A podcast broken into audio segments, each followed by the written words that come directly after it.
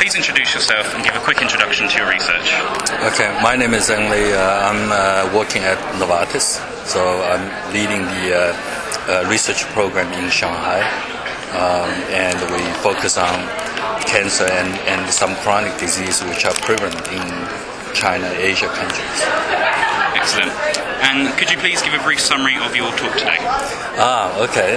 So, so I talked about uh, our epigenetics research in cancer. So we uh, just published a paper in Nature Chemical Biology descri- describing a chemical probe, uh, which actually uh, shows very uh, uh, high potency and selectivity against an epigenetics complex called PRC2.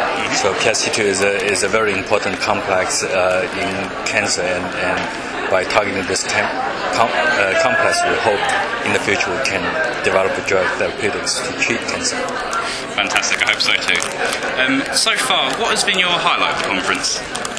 Uh, I think it's uh, um, you know the epigenetics and drug discovery conference uh, there really fantastic work on chemical probes through chemical biology and medicinal chemistry. Mm-hmm. Uh, and this resource generated by academia and also uh, Structural Genomics Consortium, which involve both, you know, several universities, mm-hmm. Toronto, Oxford, and but the, the, the many uh, academic uh, uh, institutes will mm-hmm. become a very useful resources for for scientists who are interested in this field. Definitely. And for my final question, in your opinion, what is the greatest challenge hindering your field of research?